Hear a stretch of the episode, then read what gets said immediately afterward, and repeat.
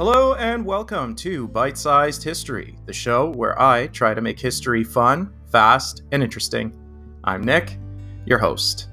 Today, we're going to be talking about Damascus steel, which was a very special type of metal. It refers to the metal itself, but also the forging process. Very famous uh, throughout history, and for a long time, the people who made it were so secretive about this method that the recipe was lost. This is from a great article I was inspired by. It was called The Lost Art of True Damascus Steel by Carrie Whitney, P H D, from How Stuff Works, from uh, December of twenty twenty. So, without further ado, let's get started digging into the secrets of Damascus steel.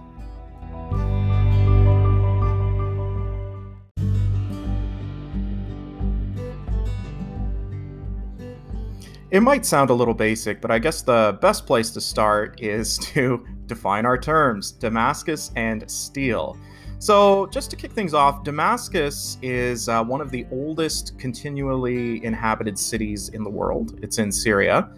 And the reason why it's called Damascus steel is for a very long time, it was a center for forging this kind of metal. The city of Damascus was famous for the craftsmen, the artisans, who lived there that were cranking out this steel. So this kind of forging process and the resulting metal implements, uh, mostly blades, but other things as well, uh, became associated with the city of Damascus. And for those of you out there who maybe don't know too much about metallurgy or forging or anything like that, steel is an alloy that's made from iron and carbon, and it was a huge development in human history. A lot of really, really old periods in human history are named after the metalworking process that kind of dominated that time. So like you have like the Bronze Age, the Iron Age. Well, at a certain point, um, people discovered that if you mixed iron, like iron implements while you were forging, with carbon, which was usually from coal, Uh, you would get steel. And the, the trick with that is that they were constantly tinkering with the proportions of iron uh, and carbon, because generally speaking, iron gave you strength and carbon gave you flexibility. And when you're making something kind of long and skinny, like a sword blade, you want it to be strong enough to withstand impacts on stone or metal or wood, but you also want it to be flexible enough that it's not brittle, it's not gonna snap on you. Um, and, you know, generations of sword makers, uh, weaponsmiths were experimenting uh, with these formulas. There is, I guess the best place to start is that Damascus steel was a way of forging these in, pre- in precise proportions where you got really high quality blades.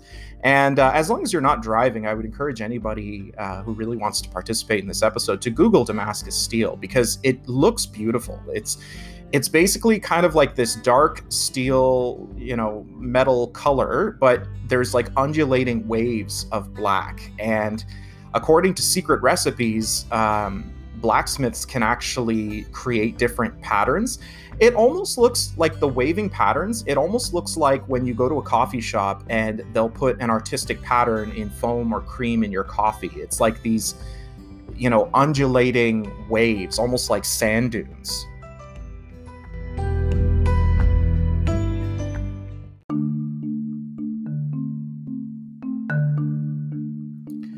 One of the reasons why you get this pattern in the metal is because of what's called uh, layered forging. So they'll have pieces and then combine them and, and kind of smelt them together and then shape them that way. One thing I did learn um, is that over the past few centuries, Damascus steel was often also called Wootz steel, W O O T Z. So if you're doing research in this topic, you might come across that term. Uh, and it's basically just like another word for Damascus steel. Now, in the old days, like we're talking about maybe the late Middle Ages, uh, you know, maybe Renaissance period or stuff like that, the raw ores for Damascus steel came from India. And it's because there was a region there that had a very high quality uh, kind of deposit of iron ore, which... Uh, had about one point five percent carbon. Now, they, they would mine these and then smelt them into ingots or cakes of this Indian steel, and then they were sent to Damascus, uh, Syria, where they were made into swords. And as I already said, the best steel made them stable and flexible. One of the things I mentioned earlier was that Damascus steel was ideal for something that was long and skinny, like a sword blade. But the same techniques also applied to another weapon that would come along and change the world that was also long and skinny, and that is black powder weapons, uh, basically guns. And the same technique was used to forge gun barrels. Um, so in the early modern period, you know, let's say some of these Arab armies, or in the early days of the Ottoman Empire, a lot of these firearms they had were really fancy, like really visually impressive, because the barrels were made of Damascus steel.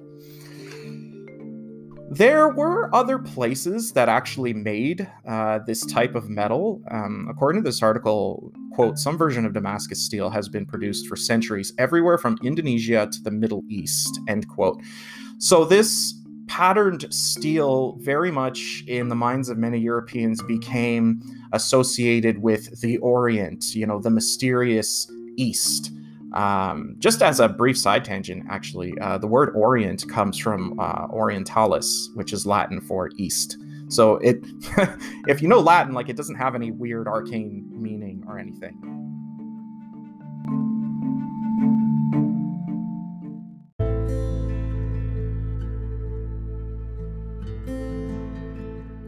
Over the course of my reading, I came across two legends about Damascus steel that I wanted to share with you. Now, very important before I tell you them, take these with a grain of salt. Uh, this is kind of less historical fact and a little bit more historical myth and legend. But there's one legend that in order to test these new blades, they had to be able to cut through a silk scarf as it was falling. That was a way for these weaponsmiths to test it. Another legend that I read was that uh, in Damascus, when the blades were ready and they were still red hot, like fresh off the forge, according to this legend, the way to finish the blade was to plunge it red hot into a slave. And something about how the red hot metal would react with the fluids in the blood of the slave, possibly the iron or, or something like that, it was seen as like a, a final step in the curing process. Either that, or it was just to test its its sharpness or anything, but uh, just two very interesting legends that I came across. I mentioned earlier that the recipe had been lost, and that is true. By the early nineteenth century, Damascus steel was no longer being produced, and one of the theories is that the, the people who made it were too successful in keeping it a secret, and they just generally died off. Um, For many centuries, it was the highest quality steel. But, you know, what happened in the early nineteenth century? Well, it was the beginning of the Industrial Revolution in Europe. So now you started having more sophisticated techniques for making steel. So basically, smelters could get hotter. And when you can raise a temperature hotter, hotter, hotter, you can create different alloys. You can melt different types of metal and, and stuff like that, because every metal has a different melting point. Uh, people were also experimenting with different proportions of iron and carbon, maybe even mixing trace elements of other metals.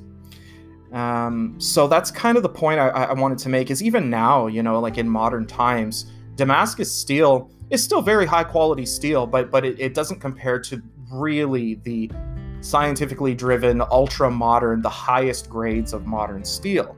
So you might say, well, okay, why is it still around? Why it's and it's really for aesthetics. It's it's for the looks. I mean, again, if you Google pictures of Damascus steel, it just looks so special and so unique that there is no other kind of steel uh, that really measures up to it. It's used for all sorts of things. Uh, in the modern world, you know, not just blades, uh, but, you, you know, you can find jewelry, rings, watches, uh, eating utensils, spoons, forks, belt buckles, razors, uh, even pens made of uh, Damascus steel. And the way I discovered the existence of this metal was through kitchen knives. I was at a friend's house and I, and I saw these beautiful kitchen knives. I was like, what is this? Oh, it's Damascus steel.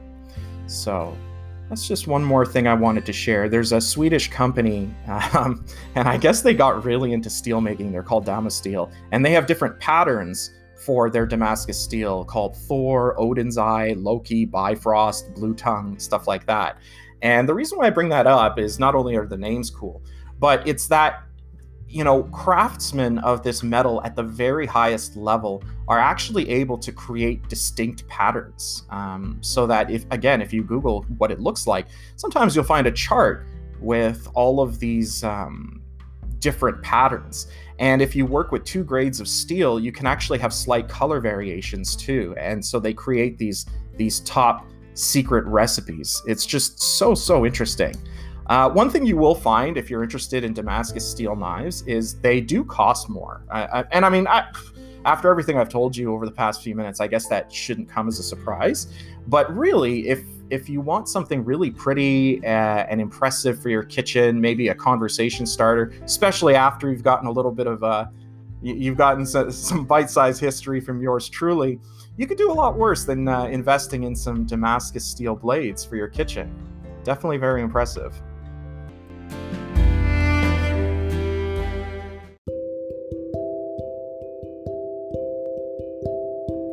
Okay, well, that's all I have to share with you today on the topic of Damascus steel.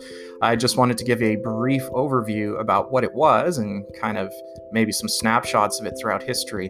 When I was reading, um, I had to make kind of a judgment call not to go too deeply into like the nuts and bolts of like the mechanical scientific details of like how it's made exactly, because I, I thought ah, maybe that wouldn't be too interesting. But um, because I, I am keenly aware that the percentage of my listener base that is really into metallurgy is probably pretty low. But in any case, uh, I hope you learned something. I hope it was interesting.